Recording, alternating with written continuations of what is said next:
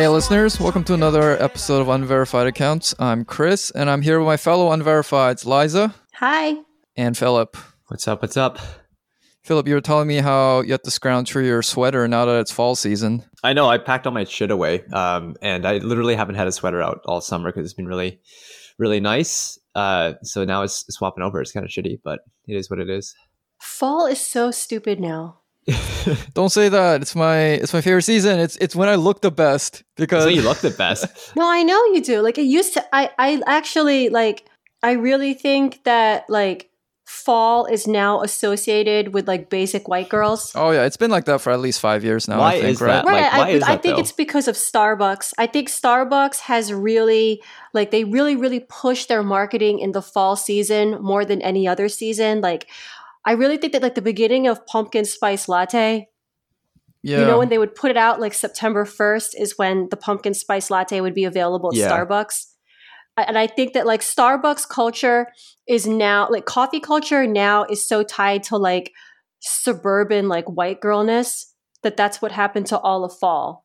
Is this Yeah, suburban though? Because like you know, I think when I think about like coffee culture from my perspective, like third wave coffee shops and like that whole advancement, it's always urban. Like you don't. well, yeah, I mean, if you grew up, okay, so like you, me, Phil, um, you and I are like almost the same age, and I think that when we were growing up, and like even going to college in like the early OOs, I think that coffee culture was very much an alternative culture, Mhm. and it's not alternative anymore. It is like straight up like suburban mom. Um, I don't know, like white girls wearing vests and like knee high boots, riding boots. going you know what I'm pumpkin talking about? picking, that kind of. Yeah, I kind of know what you mean. Yeah, like stupid pictures at the pumpkin patch. Yeah. Or like if you're in the if you're in like the mom crowd, um, it's like you take pictures of your kids being miserable at the pumpkin patch. I'm just asking you, like, why do you think they have a monopoly over it, right? Because like anyone who I think it's Starbucks marketing. I think it just it tells you how much their like their culture and their branding have had an effect on on all of us. is it And just, specifically like- feminine, like yogurt commercials, or like what? Like I, I understand that only. Yeah, I you feel know- like it is because like pumpkin spice latte. Like I can't imagine a guy ordering that. yeah, at this point, it's probably a stigma. But this brings me to an interesting question: where i- it? It's like a chicken or egg thing because I think the the stigma behind pumpkin spice lattes started before like Starbucks realized it was a thing, and now now they've doubled down on it. So now, so now- uh, so Starbucks didn't start it. It just like I think it was probably some internet meme where people were just they were just noticing this thing that uh you know basic white bitches were doing, and then everyone knew of the it. The coffee culture that I grew up with in like in college. It was like cigarettes and coffee. Mhm. You know, it's like people sitting. They would get like an outdoor table and smoke because we totally missed it. The smoking ban happened before we went to college, but yeah. it was like people sitting outside smoking and drinking coffee, and it was like always the alternative kids. It was never the sorority girls. because you know that um, you know that joke that people put up sometimes where it's like I saw a guy at the Starbucks the other day, and he didn't have a phone, he didn't have a laptop, he just sat there drinking his coffee like a psychopath. Yeah, what, like- what a freakazoid.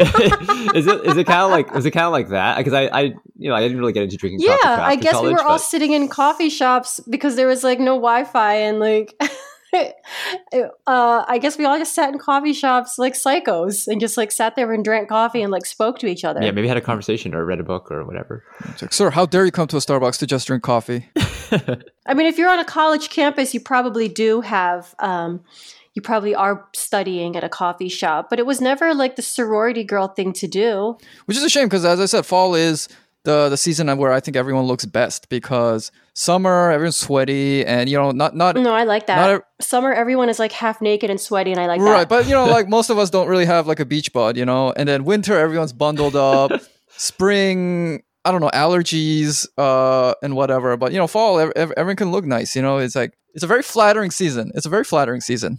The, the the positive about fall is that it's spooky season, which I like, Yeah, but Halloween's like kind of and that canceled like this year the though. horror crowd is Yeah. definitely not the suburban white girl crowd.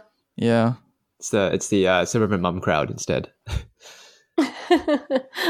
Uh, yeah, and um, other stuff that happened. Uh, you guys watched the debate. Oh, it was a busy news week this week. so much Mm. shit has happened. Actually, no, uh, nobody even cares about the debate now because like Trump's got coronavirus, and honestly, I don't, I don't even know what to think of it anymore. So I.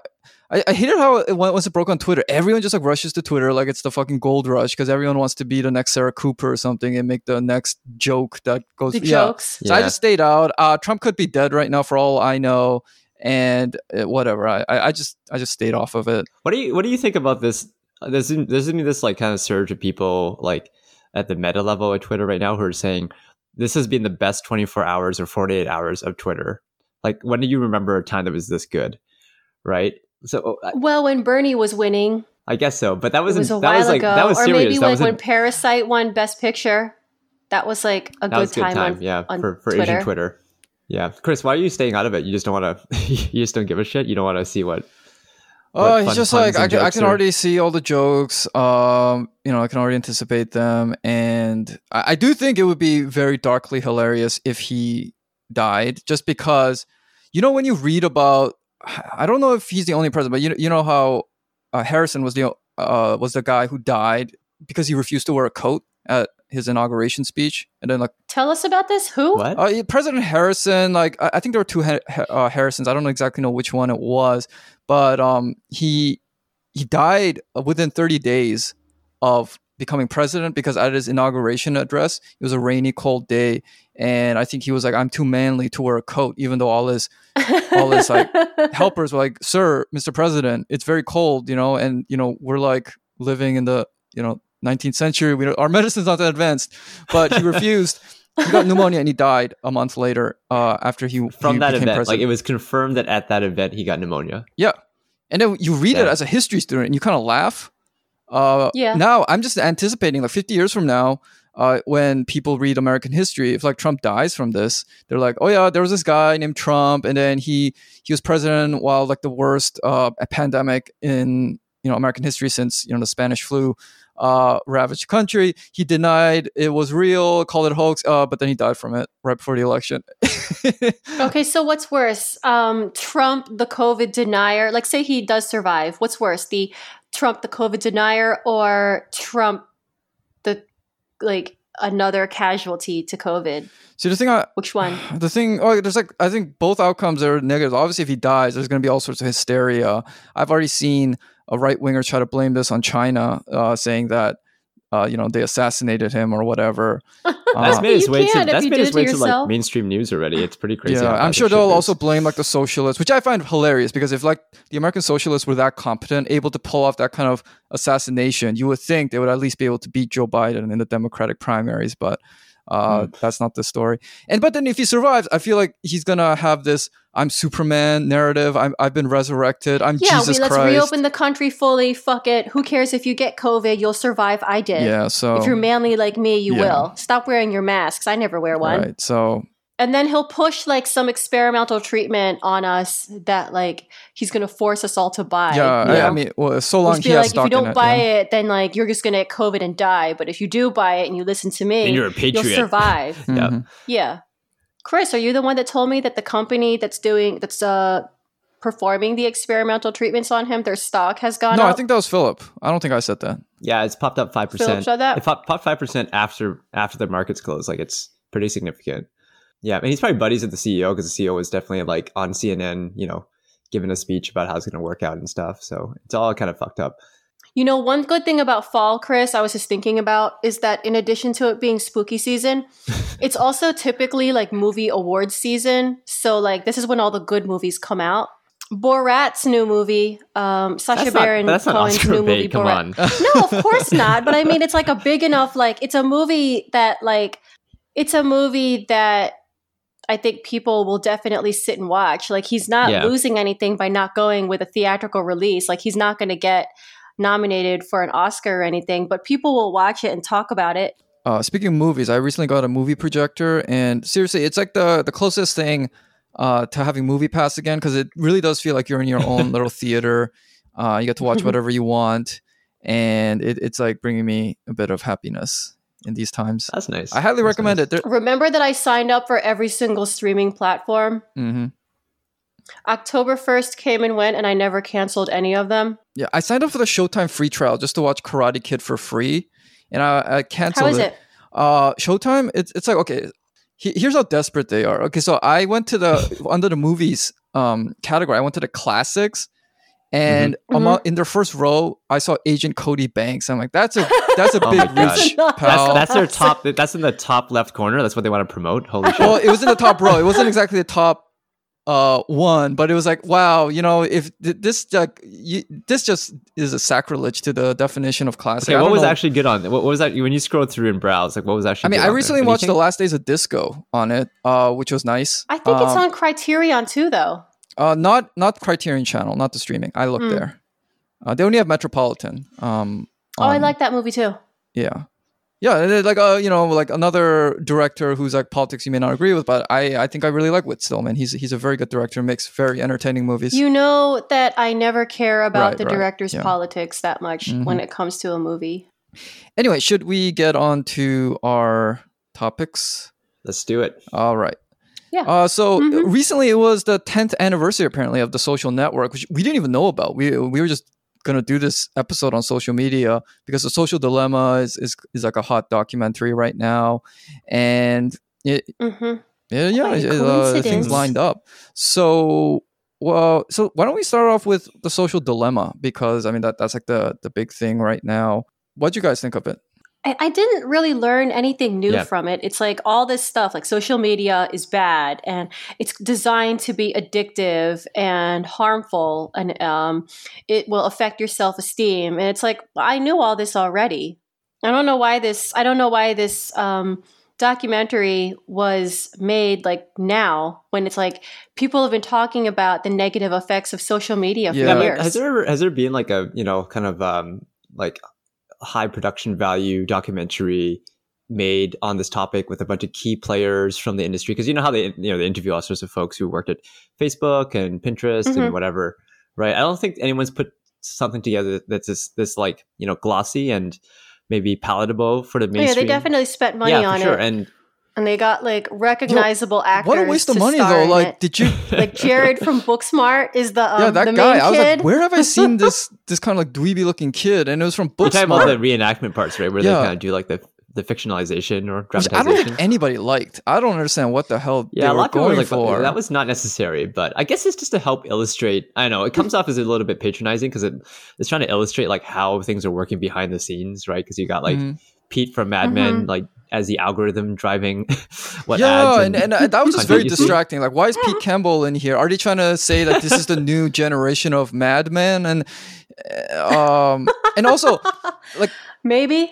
Yeah, I didn't see it that way, like but the yeah, dramatization uh, also maybe. raised a lot of backstory question because I mean I said the two lies I was like wait a minute why is the mom white and the dad black but two of the three kids are clearly white and it's like okay so this is probably like like a step by step situation where you've got combined families It's like a blended family because they were, you know, they are both um they're both like divorced parents who Right, got yeah. together. but then it's like you- it, it when when you're thinking about that then you're like and then missing they had their own kid apparently because the one kid is definitely right mixed. right and that just like raises all store uh, all co- sorts of questions about who these people are when you should really be that paying have attention nothing to, to do with the Yeah, was that, documentary, in- right? was that in, I mean, was that intentional? Because I felt like that and the whole like you know the whole extreme centrist like political movement that the oh yeah we got to get to that extreme centrist Like- thing which totally confused me. it felt a little bit like those like the family composition and like the like the political stuff was kind of like tongue in cheek a little bit self-aware of what's you know people are talking about online you know with respect to like representation in media and so on. And so maybe they just like use this Yeah, uh, opportunity to to make a comment about that right? Like with these characters but Uh, I think they went for diversity without realizing all the questions it raised. But Philip, with the extreme centrist thing, like you and I had a you know discussion because I was very confused because you didn't even you didn't realize I- what was, was- going on you thought it was like probably like a far right group that he was joining right well, well, I thought it was supposed to be a far right Yeah, group, but the, that's what actually the happens. documentary was, was too cowardly to outright say it. So they made it very vague about you know, like I saw things like "Don't vote," you know, like the system sucks. It, it you know, that could be either the far left or the far you think right. they were? So I you thought think they they were trying to do like Mhm. a you know, there's bad people on both sides, so let's just talk about this. I thought they were doing like a Pepsi ad kind of thing where you don't really know what the you know big upheaval is about. It's just trying to be inclusive to everyone. But then you said to me that it was an extreme centrist group, and I thought you were I thought you were punking No. me. And I was like, okay, good one, Philip. Like, what were they really about? And you were like, no, didn't you pay attention? Apparently not. I guess maybe I was maybe I was on my phone, you know, uh, doing my social media stuff uh, or whatever. Yeah, I, I don't know. That was definitely like intentional, but I, I don't know what they were trying to. I feel like they were again being a little bit self aware that like, oh, obviously, like it's a far right shit that's dangerous. Like obviously, right? Like we all know that. So why don't we just like not go that way and just like take this kind of middle route, you know, and let people kind of fill the blanks in, you know, themselves. Um, I don't know if it was effective or not because apparently it was just really confusing. But you know that was definitely intentional, right? They're definitely trying to um, paint this neutral picture of like you can fall on either side. Uh, and we'll we'll get more into that when we talk about cults and how that kind of relates to social media. I think. I mean, it's so ridiculous. The idea that like an extreme centrist would get arrested by the police. I mean, the, I mean, extreme Okay, centrists are like terrorists on Twitter with their lame posting. Like that guy, like Brooklyn Dad Defiant. Remember that that guy like showed you. I have muted him like and it doesn't even work when you mute people on social media because he still pops up over and over again. Well, because other people will tweet him, yes, right? Retweet and then I some have people. to you- look yeah, at it so he's like, again. it's like Mm, whack a mole. Yeah, right. Um, so it, it was just ridiculous. Um, but the thing that really did uh, uh, uh, Mtume our, our friend Mtume Gant, he recently put up a review, a scathing review of the social dilemma, which you know I, I didn't really like this documentary, but yeah, yeah, and he was really pissed about it. And I thought he had a great point where this was essentially like uh, a way for all these people who had gotten rich off of social media to now Oh yeah, the now yeah, now they're the going to show their guilt and like, oh, you know, after we studied so much about like human psychology at the highest level, like at Stanford University, and we didn't know that it was going to have this negative effect on teenagers. It's like, what the fuck? Of course you did. and this is no, and this guy Justin Rosenstein, uh, he's the guy who invented the Facebook like feature. And uh, at the end, he says something like, "Well, when we invented the like feature, we just thought it would spread happiness. You know, people would just click likes on what they like. no, it makes total people like commit suicide, and it like Right. it makes people's self esteems just plummet. Right, and there's a part where they, uh, they say like uh, self harm and suicide uh, rates for young girls uh, suddenly spiked in like 2009, 2010, which I thought was very curious because Facebook really became big in the mid 2000s. You know, like if you watch the social network, it was like invented around 2003. Um, I went to college in 2006, and that's when I first started using Facebook. That was also the same year that high schoolers started using it. So it wasn't as if suddenly 2009, 2010, that's when, you know, young girls would have gotten Facebook. They would have gotten it like four years before. But guess what changed in 2009? The fucking like mm-hmm. feature was was implemented. And for this guy to be like, we didn't know. Look, I remember when, you know, first had Facebook, people would be competitive about everything. Yeah. Even like how many friends you had on Facebook that was visible to everyone. Remember that? Yeah, you could easily see who's the popular person and stuff. So bullshit that they didn't know that uh, a metric like that would would have peop impact on people's psychology. I, I don't know if they would like. I kind of believe them that they didn't think it was necessarily a negative thing, but they definitely engineered it so that people would engage with that feature, Mhm. right? That that people would want to get likes or want to get tagged on photos. That was super intentional. Well, I was gonna say, and anybody who's gone through grade school knows when you're competing for likes and popularity, what will ensue. Mhm. Like, don't tell me they didn't know, right? Yeah, it's just a it's just a digital continuation of the bullshit you go through, you know, in in meat space already, right in school. Um, but now it's everywhere because it's in your fucking pocket and you can't get away from it, right? And if you try to get away from it, you like you miss out on Yeah. shit. Uh, you Speaking know. of Pocket, though, I actually uh, don't have any social media apps on my phone. I don't have Twitter. I don't have Oh, yeah? Facebook. Uh, the only apps I, I really use are dating apps. but besides that, uh, I, I think I think it's been good because like you know Facebook I, I don't use much anyway. But you know Twitter earlier this year I decided to get rid of my phone. And I think it's really good because the only time I use it now is when I'm on a computer, and I think that does cut down on just oh I got nothing to do. I better better check Twitter on my phone kind of thing. What about you guys? What, what apps do you have on your phone in terms of social media? All of them. No, uh, I I have Instagram. I have Facebook. I mean, Twitter, and Instagram, and then I have Signal. Well, I don't really count that as social media. That's just like messaging, right? Uh, I, I'm, you know, like the big social media. I mean, those are like, like, the you know, main ones, right? Yeah, I mean the, the ones that you're on, Yeah. right? Basically, I have Twitter. I don't have. I deleted Facebook. I have intentionally a long TikTok on there, ago. but I don't have an account. I have I have TikTok. Just like someone told me they had a really nice user interface for like video editing, so I want to check out what that looked like. Um, but I don't use like I don't I don't post stuff. Like, Yeah. I don't use it. You know, and they talk about this in the in the uh, documentary too. But if you treat if you treat social media as a tool, as like a communication Mm-hmm. tool to like connect with old friends or make plans or whatever, and you kind of ignore the feed shit, like all the other stuff that's like algorithmically delivered to you, then it's perfectly fine. Like it's a perfectly useful new Yeah. thing, right? Because there are kind of upsides to social media. Like my mom, for example, has connected with like all of her old relatives and friends back in Vietnam, which is pretty amazing. Like that wasn't really yeah, that's like the best part about it is being able to talk to people in the Philippines, like for free, basically. Yeah. Yeah, but the problem is that you can't just put it down. Like you can't just use it for that and put it down because they have everything engineered, like the like buttons, the tagging, you know, the friend counts, um, all that stuff, like Instagram stories, right? Things that disappear, so you got to see them while they're still there. Um, all that draws you back in and draws you into like kind of the dark side of uh, social media. So, and that's what this this documentary is kind of highlighting, like that aspect of it, really. Yeah. Another thing I didn't like about the documentary was they acted as if like social media was like all the people getting like crazy and angry on social media.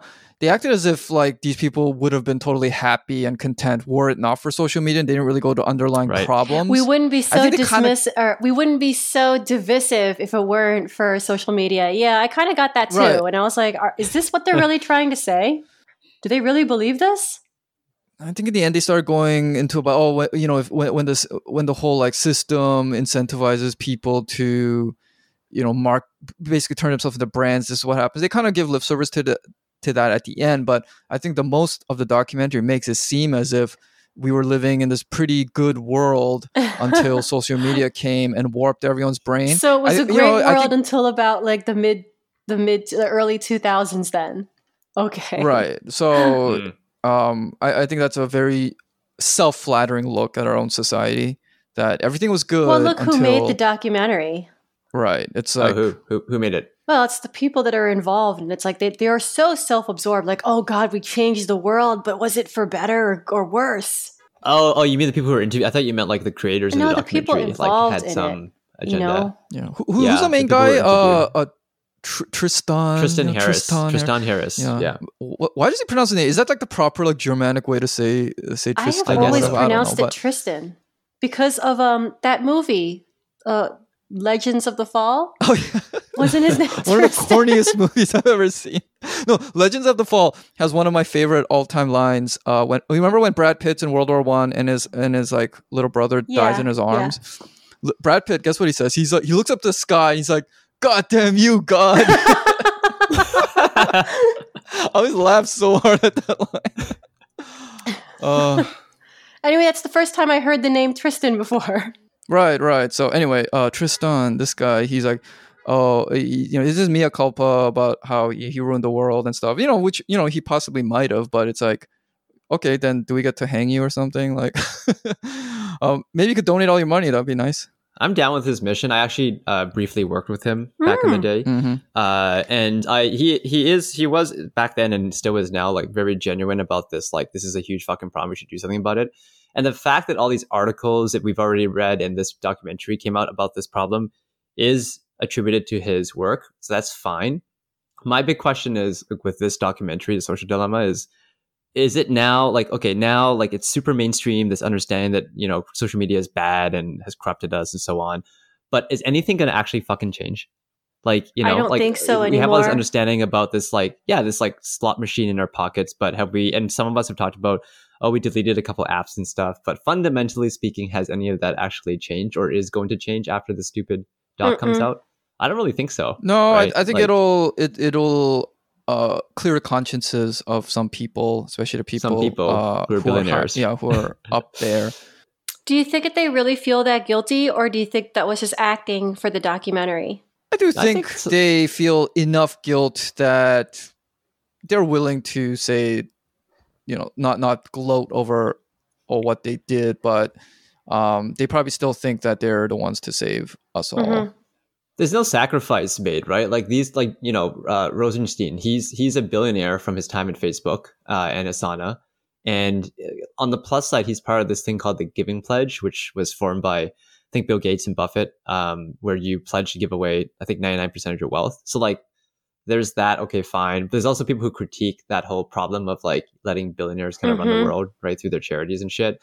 So but but he's uh, the point i'm making is that he's fine. He's still going to have like you know 10 million bucks in the bank after he gives away 99% right?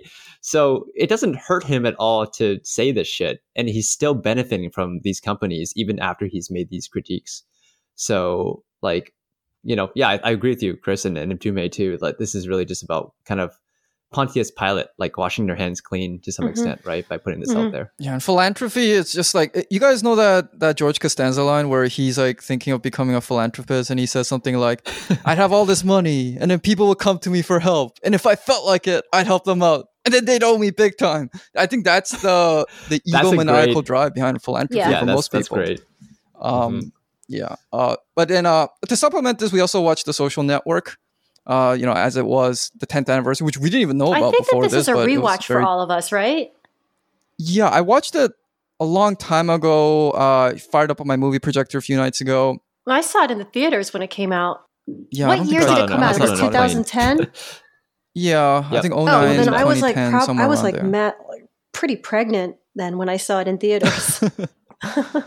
Uh, yeah. I mean, one one of the most jarring things about watching the movie, I, I think the movie has aged very well, but is you know when they're like, you know, the only asset they have in the beginning is that it's cool, whereas now it's terminally uncool. You know what he says though. Remember, Mm. remember what um, Jesse Eisenberg, who playing Mark Zuckerberg, says in the movie. He says that like it's like you know when they ask him, "Is Facebook done?" You know, and he's like, "It's like fashion. It's never done." Right. And you know how like fashion is like super in style in one moment, and now ten years later, it's extremely out of fashion. Like Facebook is the least cool of all the social media platforms. But but it's been replaced by new. It's still there, but it's also been replaced by new trends like Instagram, now TikTok, right, Twitter, and so on. Not Twitter, maybe, but but like yeah, that's that was very astute because I, I think like social media is kind of a it's a it's a bit of a ticking time bomb. You you get this audience for a brief period of time, and then suddenly you're not cool anymore. You're not selling to like the most sellable audiences anymore, and so you had to move on to something else. And but the thing is, Facebook becomes so powerful that the first one to to IPO and have so much money that they can just buy up the competition that comes next. Yeah, like and, Instagram. and I think that's the ultimate triumph of Facebook is that it's transcended coolness. It doesn't really depend on the whims of you know like college kids or high school kids anymore. You, Mhm. We also how like Snapchat has now become totally insignificant. Facebook is uh, like right wingers and boomers. Right, but Yeah. it's it, but still people are it- like it's serves such a, a necessary function right now that it doesn't really even matter if it if it's cool or not. Uh, whereas other platforms really do depend on on that thing. I so deleted the uh, in aesthetic end- distance Facebook page like a while ago. like remember how like if you were if you had like a blog or if you had like anything like a business or if you were like a public figure, if you didn't have a Facebook page along with a website, you might as well like not even have a social security number, you know? yeah, yeah, like yeah, yeah. we've we've moved past that now where it's like you don't you don't need Facebook to to legitimize yourself. What is that ID now? Is that your Instagram handle? Um, it's not anything anymore. It's so like there was my private page, um, my my personal Facebook account, and then there was the aesthetic distance page, and now it's just I don't have a public Mhm. presence on on Facebook anymore. Remember when uh, uh your ICQ number was your pin identifier oh my online? god, that's, ICQ? that's so What's long that? time ago. Is that like It was like a, Okay, the well- precursor to AIM, which was Yeah, I don't uh, think I had that. My first one was AIM. I'm I'm dating myself heavily, but anyway, I digress. Um, Liza, you you brought up how you know Philip and I aren't fans of Aaron Sorkin. Um, you know, I do think he was very good uh, in writing this movie, and in fact, I di- this time around, I I real I noticed that he has a little cameo as one of like those hedge fund manager types who rejects Facebook, which I don't know if is like a kind of a knowing nod to his own disdain for the internet. Uh-huh. And I was trying to figure out like why is why is the social network so good, whereas something like the newsroom is so bad. And I think it's because what they have in common is Aaron Sorkin's much uh, well-known disdain for the internet. Uh-huh. But the problem with the newsroom is that in disdaining the internet, he points to like the righteous alternative, which is like the traditional newsroom anchor type, which just is just silly. as bad. Whereas Yeah, the social network, he's you know he's very even less uh, democratic. The newsroom. right. Uh, and, and in the social network, he is uh, very critical of uh, you know just social networks and the people who, who behind it and the and the motivations behind it. But he doesn't point to like, oh, you know what? We should go back to the old days when the gentlemen at Harvard would uh, write letters to their Radcliffe sweethearts. He doesn't do anything corny like that. He just says like, this is a kind of fucked up thing where fucked up people with fucked up motives are behind it. But he doesn't neatly present a solution. And I think that that's the reason it works and has been able to age pretty gracefully because it didn't pretend to know everything. It, it, it more highlights a problem and doesn't pretend to know how to fix Mm-hmm. Are you guys going to watch Trial of the Chicago Seven when it comes out?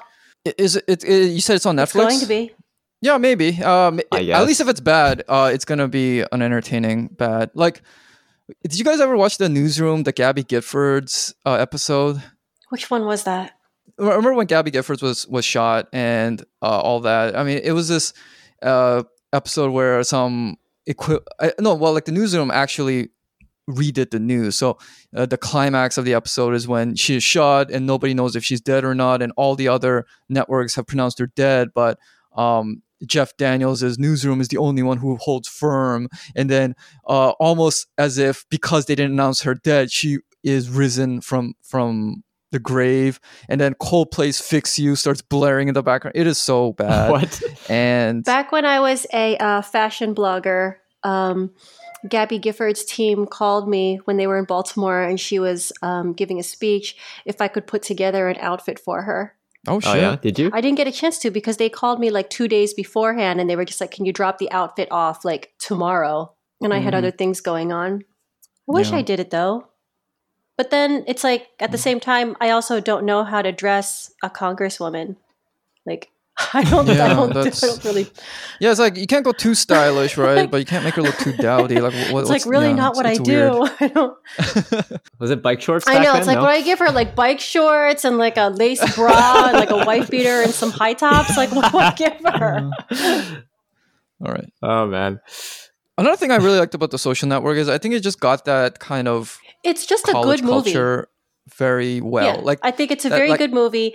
Uh, it, it fails if you look beyond its entertainment value, where it is just too generous with uh, Mark Zuckerberg's character. You know, looking back on it, you're just like, he's just this misunderstood guy who just like wants friends, so he made this app, and like he's just a misunderstood genius, kind of like a Goodwill Hunting type, you know, but less. Uh, No, but there's there's more. He's he's cunning and he's like he, he's uh you know conniving in the movie too. Yeah, he's, I mean, like as when you, yeah, they they touch on he's a little bit like he might have like Asperger's or something, you know, and then like in real Sure. life, he's a fucking psychopath. He's a, s- or, uh, a sociopath, I guess, is better. yes, yeah, well in the movie they they make very strong hints that he's like a red pill kind of guy. Like uh, they make it as if the whole reason he did Facebook was to get revenge on this girl who dumped him. When I mean, like one of the good things about Zuckerberg is he actually has a very boring personal life. He's been with his wife for a long time. I've never heard of any drama. They seem like a pretty well matched, happy couple. So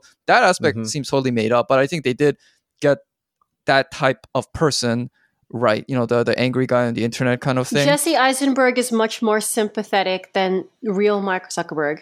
Right, like they're both yeah. sociopaths, but uh, Jesse Eisenberg plays a much more interesting sociopath. Mark Zuckerberg is like the worst type of sociopath, like a boring sociopath. So Yeah, he's very he's very flat, right? But you've also have you seen those like Mark Zuckerberg is an android memes on right, online? right, and Are you and serious? one thing, Yeah, I'll send you some. Like they're pretty funny. well, yeah, because like he, he like never blinks. He doesn't have an expression on his face. He's yeah, um, he had that incident where he wore too much sunscreen. Oh, when he was face while, surfing like, in Hawaii.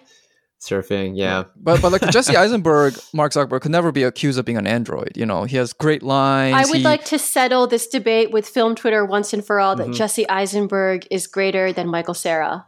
Uh, Well, I mean, I don't disagree. probably. Um, Not probably. Michael Not Cera just plays himself in every fucking I don't. I didn't even know that was a raging debate or anything. Okay, Michael Cera is so himself that one time when a friend of mine spotted him at a bar in Toronto, he was basically like himself. Like he had the same weird posture. He wore like a small backpack, which he like sat down with. That- like the, the same shit you'd expect, you know, uh, uh, his character in Arrested Development to do too. Like he's he is just that guy, and he just plays that guy in he every sat movie. down with his backpack. Yeah. So Yeah, he had his backpack on and sat down in the chair while having a beer. Like, Well, well, you know. Jesse Eisenberg certainly has more range. He's played Mark Zuckerberg. He's uh, Squid in and the Squid and the Whale. Whale. He Mm. Roger Dodger with John Cusack. uh, he played Lex Luthor, Yeah, yeah. right, in one of the Oh, bad yeah, yeah, yeah, Superman yeah. movies. Uh, wasn't he in that movie about like magicians? Speaking of could, red pillars, uh, we should we should watch uh, Roger Dodger together sometime.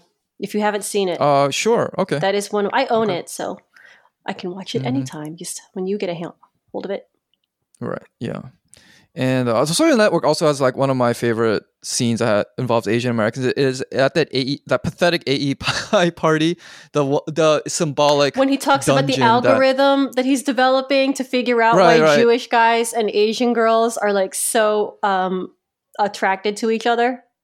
Right, and, and it's like that's like uh, I really admire the movie for just putting it out there, like because I think that's like one, just one of the things that that if you, especially if you went to college in those days, uh, you obviously saw these this stuff happen, but you couldn't really like talk about it and stuff. For for this movie to in like 2009 to put it out there, um, I think that there's a difference of who can talk about it, right? It's like white guys have more freedom to talk about it, but Asian guys can't.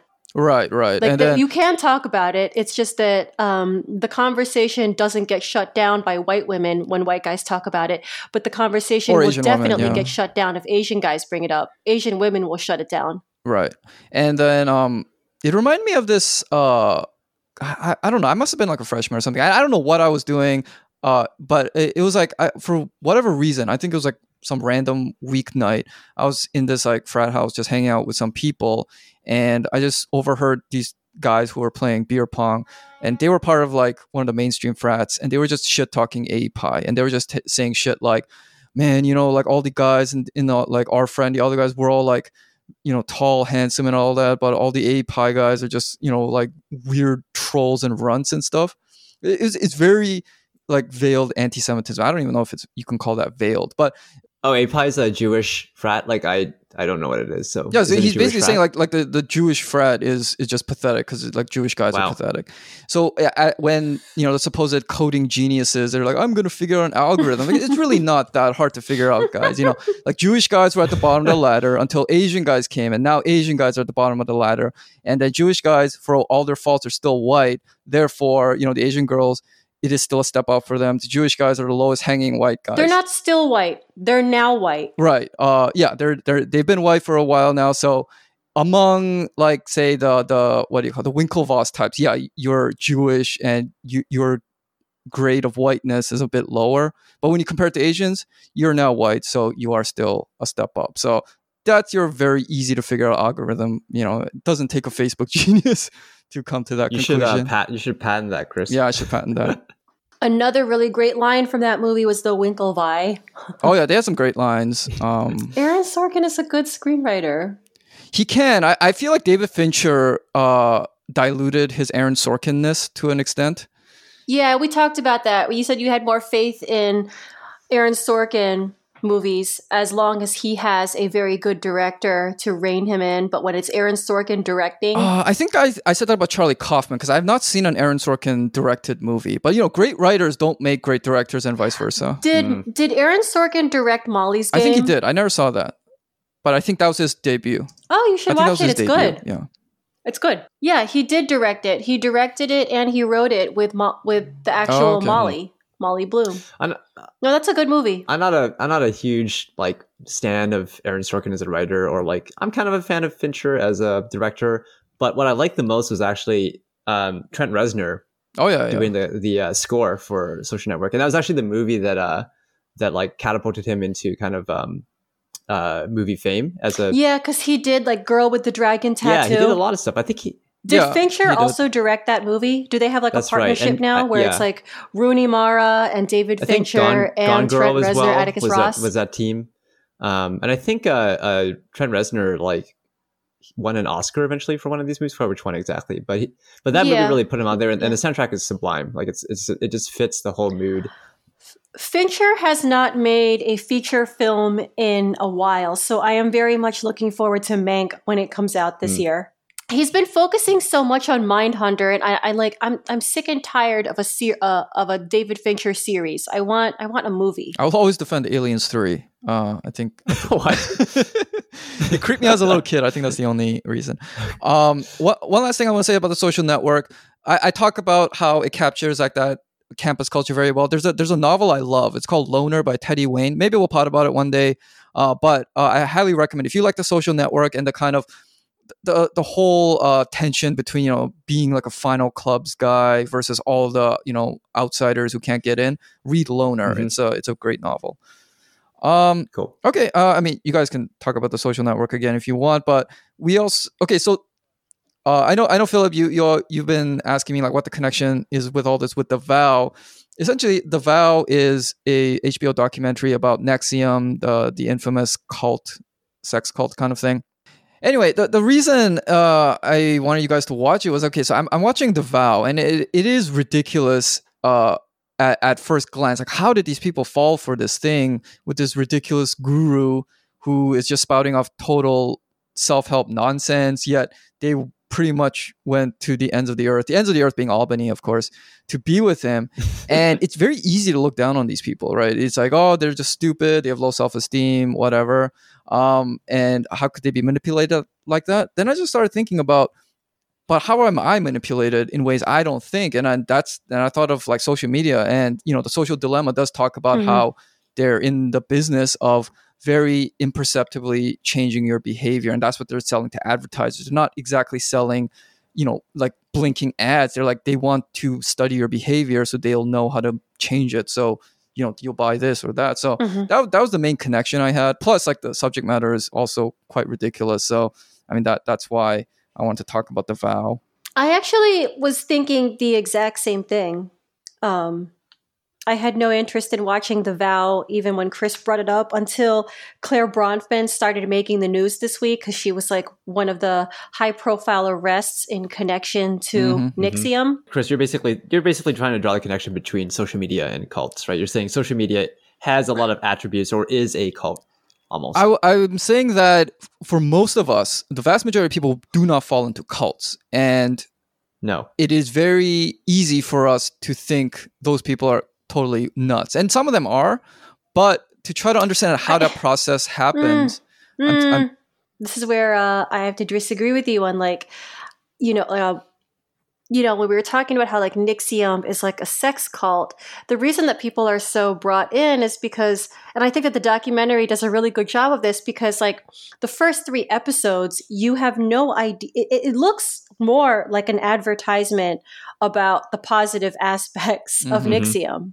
Like they they promote this um, ESP, this executive success program Success something. program, yeah. success program and like they talk all the the usual new agey sounding language of self-help for privileged Mhm. people Uh, it's kind of like i don't know it's kind of like buddhism for white people which i understand like a certain economic class is very drawn to that kind of thing uh, but it's so like it's so capitalist when you think about it. It's like all this stuff is like, how can I get through all this negativity in my life so that I can like be a better person or a, a better worker? You know, I can be a better industrialist, and then like NXIVM seems to tap in with a lot of creative type people because it's like they claim to be using science um, to have it like they, they claim to be using like the scientific technology to unlock like um it sounds so hokey And like it- your creative potential. But i understand what he's saying because when you when you watch the documentary it's like all these people you know you're only as good as like your last movie or your last song or your last novel. And it's like how can you if you are a creative you understand that these these creative bursts they they only come along once in a while now what if you could sh- what if you could figure out how to unlock it so it just came out consistently and you're just always always putting out like um, you're always producing output Right. well, What, what are you disagreeing with me though? well that the people are nuts Oh, okay. Yeah. Oh, you're I- saying they're I think cre- that these, I think that sane. this NXIVM, NXIVM, I think it attracts a certain kind of person that is actually not no, no. Yeah, It's that's not true. like a David Koresh, like Children Mhm. of God kind of thing, or a Jim Jones Yeah, thing. majority of the majority of, of NXIVM people were not nuts. I was talking more about like the, the DOS people, you know, who are, you know, branding that those people I think went off the deep end. But yeah, you're right. They he did prey upon um, you know, I, I do think the entertainment industry was rife for being cherry picked for this because I mean you you see this with one of the people who played uh, Aunt Beru in the in the prequels of Star Wars and when she popped up I was like oh my god that's Aunt Beru from like uh, Revenge of the Sith but that was like her only real role. Mark Vicente's Right, yeah, yeah. Mark Vicente is one of the, the main narrators of this documentary, and uh, she's Yeah, his Bonnie. wife. Right, and then like Sarah Edmondson, who's one of the you know protagonists of the documentary, she never went beyond. She's like a Canadian, ac- a struggling Canadian actress. Right, she never really did more than ads and stuff. And then I, I'm sure Mm-hmm. I'm sure it's a very lonely profession, full of really shitty people who are all hyper Yeah. competitive, But uh, this shallow. is, but these are like, like if you look at these women, it's like she is. Both women are like super talent, like super attractive, and they are talented and smart women. right, um, but I'm sure in the industry they were in, they probably felt like yeah, they're come on, they're they're like stuff. they're like C list and B list at most, right? They're not A list stars. They Yeah. they're the ones, and I guess the struggle is to become that A list star, and that's the kind of character that gets sucked into these cults, right? In in in, in cult or like new religious movement NRM uh, studies, there's this term called seekers, which are basically the people who are ripe for being sucked into a cult because they're looking for something, right? And NXIVM has basically set up this product, this like service, this pro- like a ESP success program to cater to those specific And it's seekers. so trendy too, like life coaching yeah, yeah, it's or all like trendy, personal and they have like you know they have the stupid sashes like the, the which they ripped off of like you know martial arts, like your your belts with your your your stripes and stuff, and that's all to build a whole MLM structure to draw in more and more people. So NXIVM is like you know pretty classic, and DOS right, like the sex cult within NXIVM. It's a pretty classic cult structure. But what I kind of disagree with Chris with your your statement is that I don't think social media is a cult. I don't think social media is a well, cult. that's like I'm not making a one to one comparison. I'm saying it has I certain think that elements what he's of saying is that social media it it preys on the same needs Yeah. and desperation of Par- just like of people who just want to be validated and they want to feel like they I belong. think parts of it does. I think the analogy from the, the social dilemma, where social media is more of an addiction than it is necessarily like a cult, is a closer analogy, right? Because it has all the kind of things around like dopamine shots and like timing your your uh, you know your your uh, attachment to this to this uh, activity that has a lot more to do with addiction than with cults. I think the parts of social media that are close to cults are specifically like the political radicalization areas, which we're kind of aware of, right? On the left and the right. And also like the conspiracy theory parts, like QAnon is a big one right now, right? Those exhibit really, really close similarities with cults. Because you have people who are like, you know, they're they're missing something in life, they're looking for something to fill like maybe a political void in their lives. Um, they're they're more maybe more gullible in some cases, right? Like with QAnon, they have a lot of uh, overlap with the anti-vaxxer people who are like anti-science. So that part I think has a lot more to do with like the trappings of what is by definition a cult. But for the rest of us, like I can have a perfectly good self-esteem and like like you know like a sh- you know a, sh- a a a celebrity and what they're wearing or like you know a chef and what they're cooking, and it doesn't mean like I need to fall into some kind of like cult of personality in order to you know like or retweet some nice photo on on social media right for most people i think it's it's not cult like behavior but it is addictive behavior but it, I think it is preying on the same impulses. So, like for one thing, like the way, for example, social media, especially like Twitter and like Instagram, they, you know, the f- whole followers thing. I mean, they have to have spent a lot of time and research selecting that particular phrase, which until recently I never really thought that much about. But you know, in, in order to be a because like a follower, like there's really no good connotation with follower, right? Nobody wants to be a follower. Everyone wants to be followed because that makes you a leader. And with something like NXIVM, there is this whole it's this whole like Ivy League Silicon Valley ideology where everyone has to be a leader. If you ever pick up a college brochure or any like success academy like charter school thing, they're always about, you know, churning out leaders, leaders, you know, everyone's a leader, you know, things like that. And you look at, you know, I, I think of how like someone like the Bronf the Bronfman sisters got involved and you know someone like uh, India Oxenberg, who was who's a daughter of Didn't they get involved because their dad attended a seminar? yeah something like Edgar uh, I think something like that. Uh, but for the personal motivation, my guess is. I feel guess like is we're not doing a good job explaining exactly what the vow is about. Like, what's the vow? oh the vow itself, like why they call Yeah, like I think that for our audience listeners that like don't understand why a documentary about NXIVM is called The Vow. oh because they got to make a whole bunch of like crazy pledges um uh to to like their superiors. I mean the most extreme being in, in DOS. There was like a It's master like a, um, slave. uh, relationship. It's like an MLM within an MLM. Yeah. And if you're in that inside circle within the MLM, you have to make this pledge where you start giving up collateral to prove your devotion.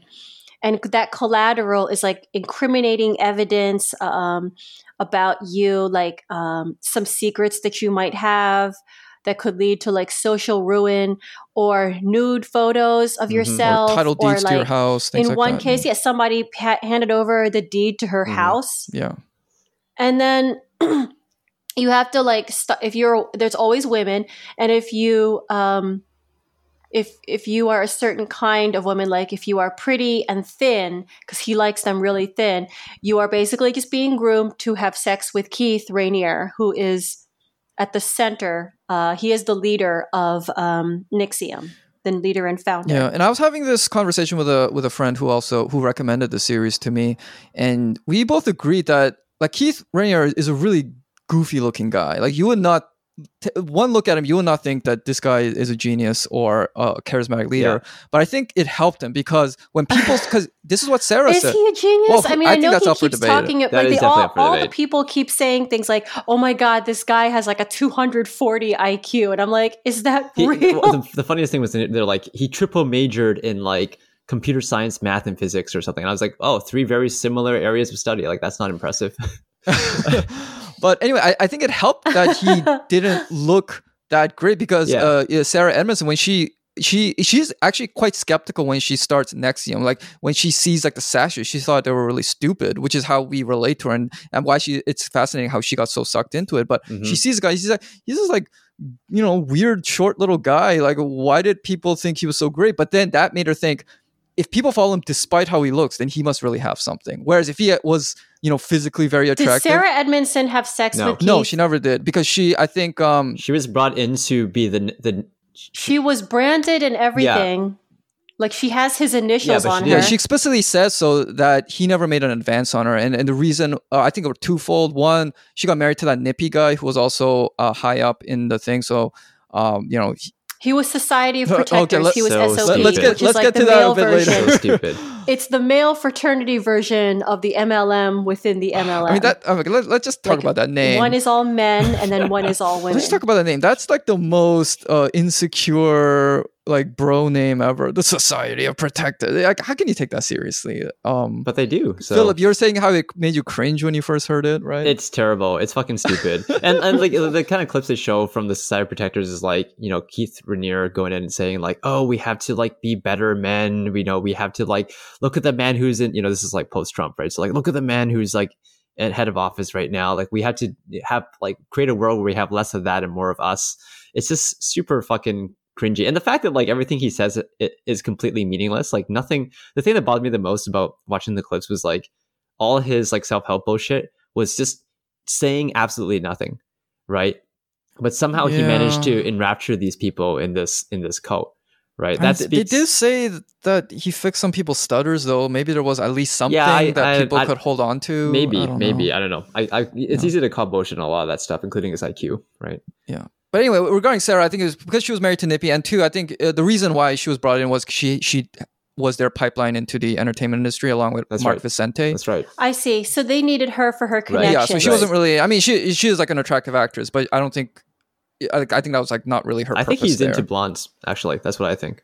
And she's Uh, uh, I mean, not at first, but yeah, I, I guess he like upgrades later, to put it yeah, because like a lot of the, Yeah. the women who are in there are blondes, and like she's she's a stark brunette. I think that's honestly part of it, right? Yeah, Unspoken. And, you know, the blonde, the, the one that everyone knew of when when this uh, broke I was thought she was attractive. who Sarah? yeah, she yeah, is. I Yeah. she is. Yeah. Um, but I mean, speaking of blondes, Allison Mack was, you know, became like a, a super celebrity for all the wrong reasons when when this f- story Well, first she's broke. famous Mhm. now. Yeah, she's um, been arrested. She just right? uh, pled guilty like two days ago.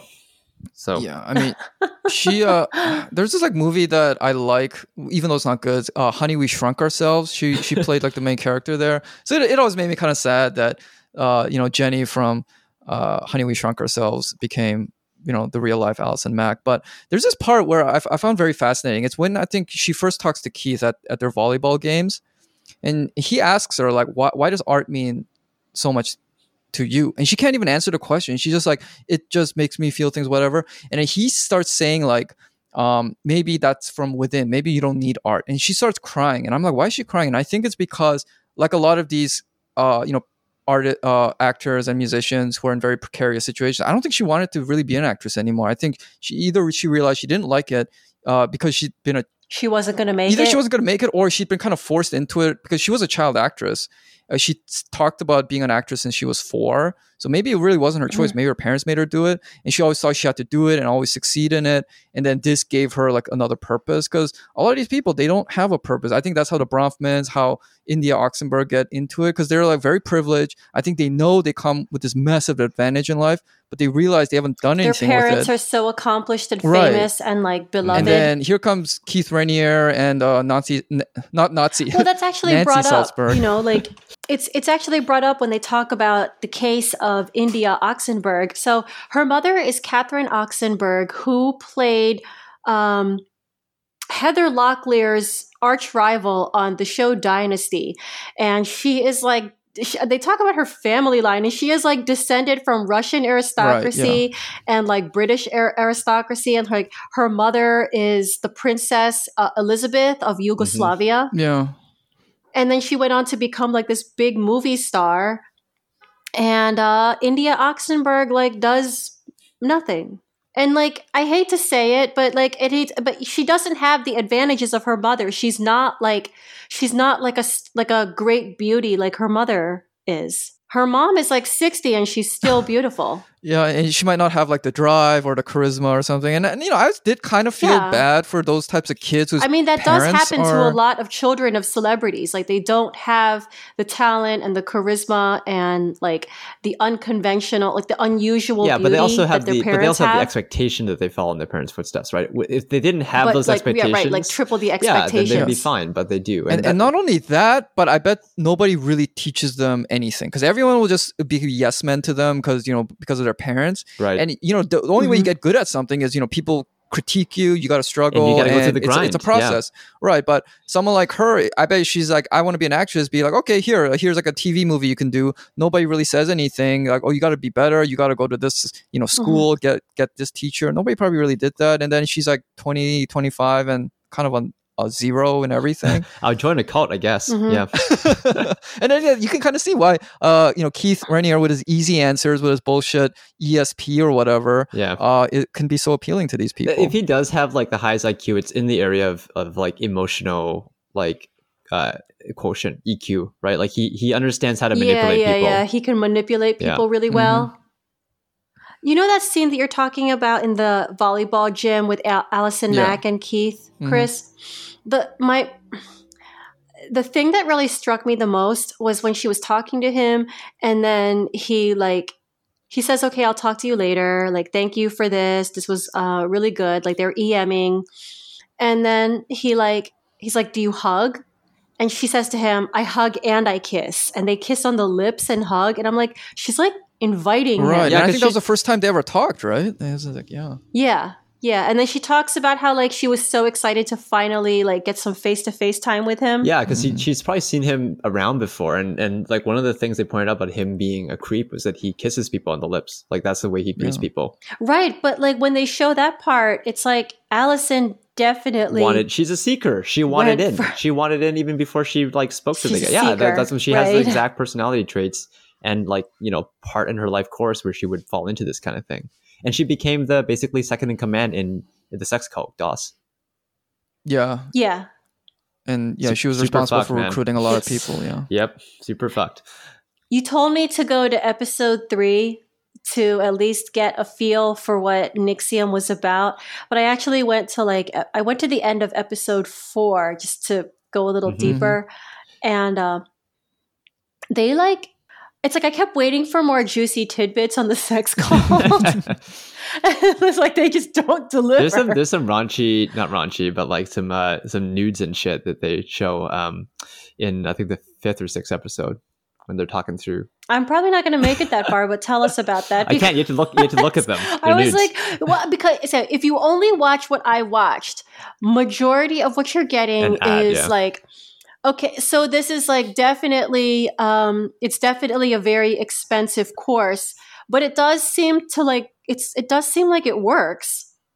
Eh, Oh, you I don't mean know, for the maybe. people in it? Wha- Yeah, people- Yeah, like yeah. I like if you only go to episode 3, like um you all it's it the pacing is so slow that before like you have to go through like 3 hours of episodes before you finally get to the darkness. Yeah, if you if you um if you know what like CBT, like co- cognitive behavioral therapy is, my I've gone through it before, Mm-hmm. and my kind of um assessment from the first two episodes is like, oh, this is like kind of like fake ass CBT.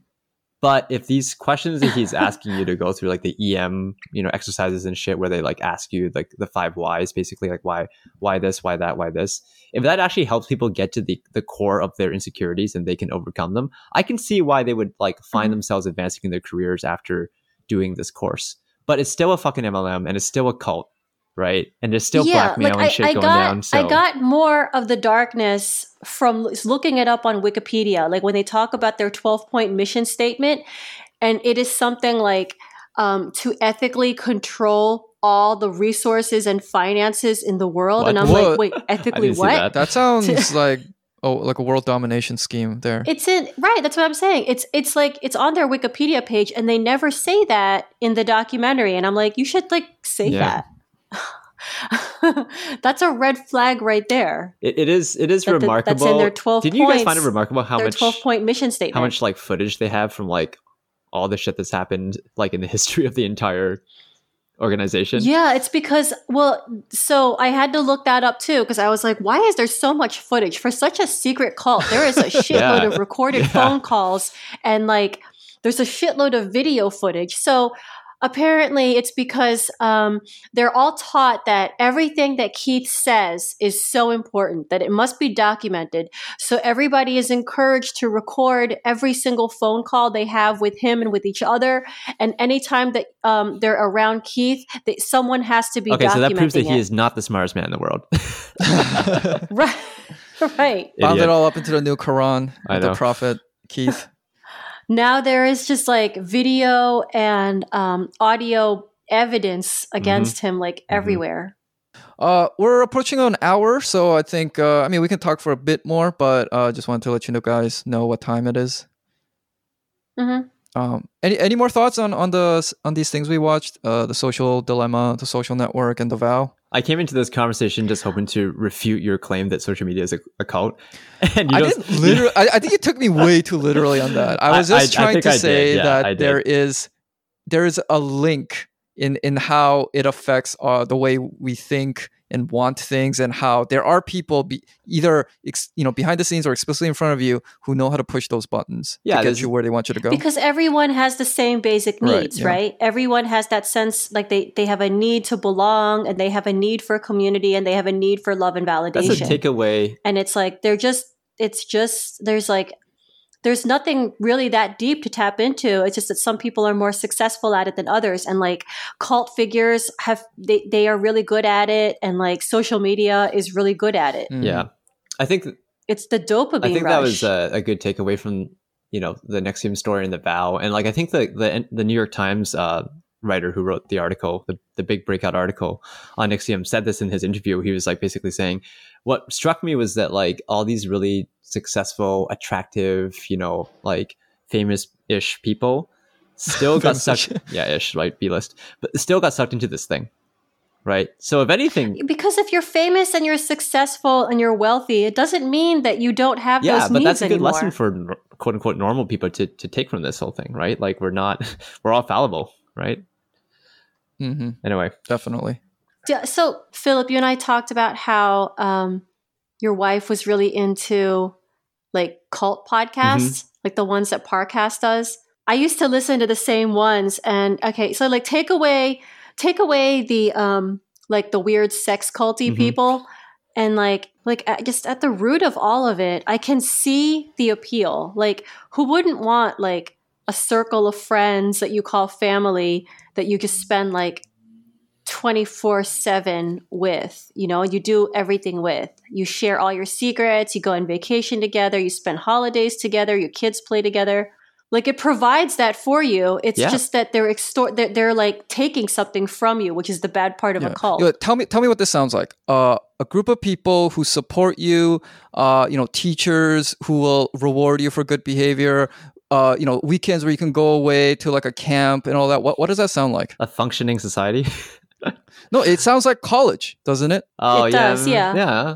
It sounds it sounds like the four year experience of college if you are a room and boarder. If you're a commuter, then Mhm. no. That's why. So it, it's like it's Yeah. not that crazy. Uh, why? I mean, it, it is kind of crazy, but it's also understandable why if you were in like a bad situation, you felt lonely, Yeah. etc. Why this would be appealing to you? Yeah, I can see that Mm-hmm. too. Like, I, I don't think it's crazy at all for, for you to want those things. Like, I, I will admit to myself, like, I still want those right? things. Yeah. And I'm like, how old? Yeah. Sure. It never goes away. I mean, I like to think that if I were in like the first e- ESP course and they were spouting all that bullshit about like hacking your mind, I'd be like, okay, I'm out of here. But you know, who knows, well, right? I think that the 12 point mission statement would have gotten me, where they're just like, we, we aim to ethically control all the finances and the resources of the world. Like, do you want to what? right. But you know, like Sarah was also very skeptical when she first went in, and you're like, man, like what, what, why didn't you leave? You know, and yeah. All right. Uh, uh any further thoughts? I'm good. All good, man. Yeah, this this uh this this the series isn't over. It's on episode six. There's like nine in total, so I'm curious to see what happens. Oh. yeah, and also like it's I didn't realize that they're not done dropping no, they're episodes. not done. And also like this the I, I'll be honest, I'm probably not going to continue. Yeah, yeah, we, we'll. Uh, if anything I'll- I'll spicy from you happens, guys. yeah, we'll, we'll, we'll, we'll bring hit it. you We'll up. bring it up. But also yeah, like yeah. If something if something exciting happens, then um, I will tune in for that specific. yeah, and I think it was like they started releasing these episodes or like they started the series around the time when all these like trials are happening. So like Keith Raniere is going to be tried in the next uh, 30 days or so. So should be interesting to see what happens. Mm-hmm. Yeah. All right. So um, I guess we're just uh we're just gonna spend the week waiting to see if Trump dies. Yeah. That's- Is Is what we're um, doing? Yeah, I don't think he's gonna die. I think he's gonna outlive all his children. That's been my prediction for a long time. So yeah, Eagerly refreshing Twitter. yeah. So anyway, that was our episode. Thanks for listening. We'll be back next week. Bye, everyone. Bye. Bye.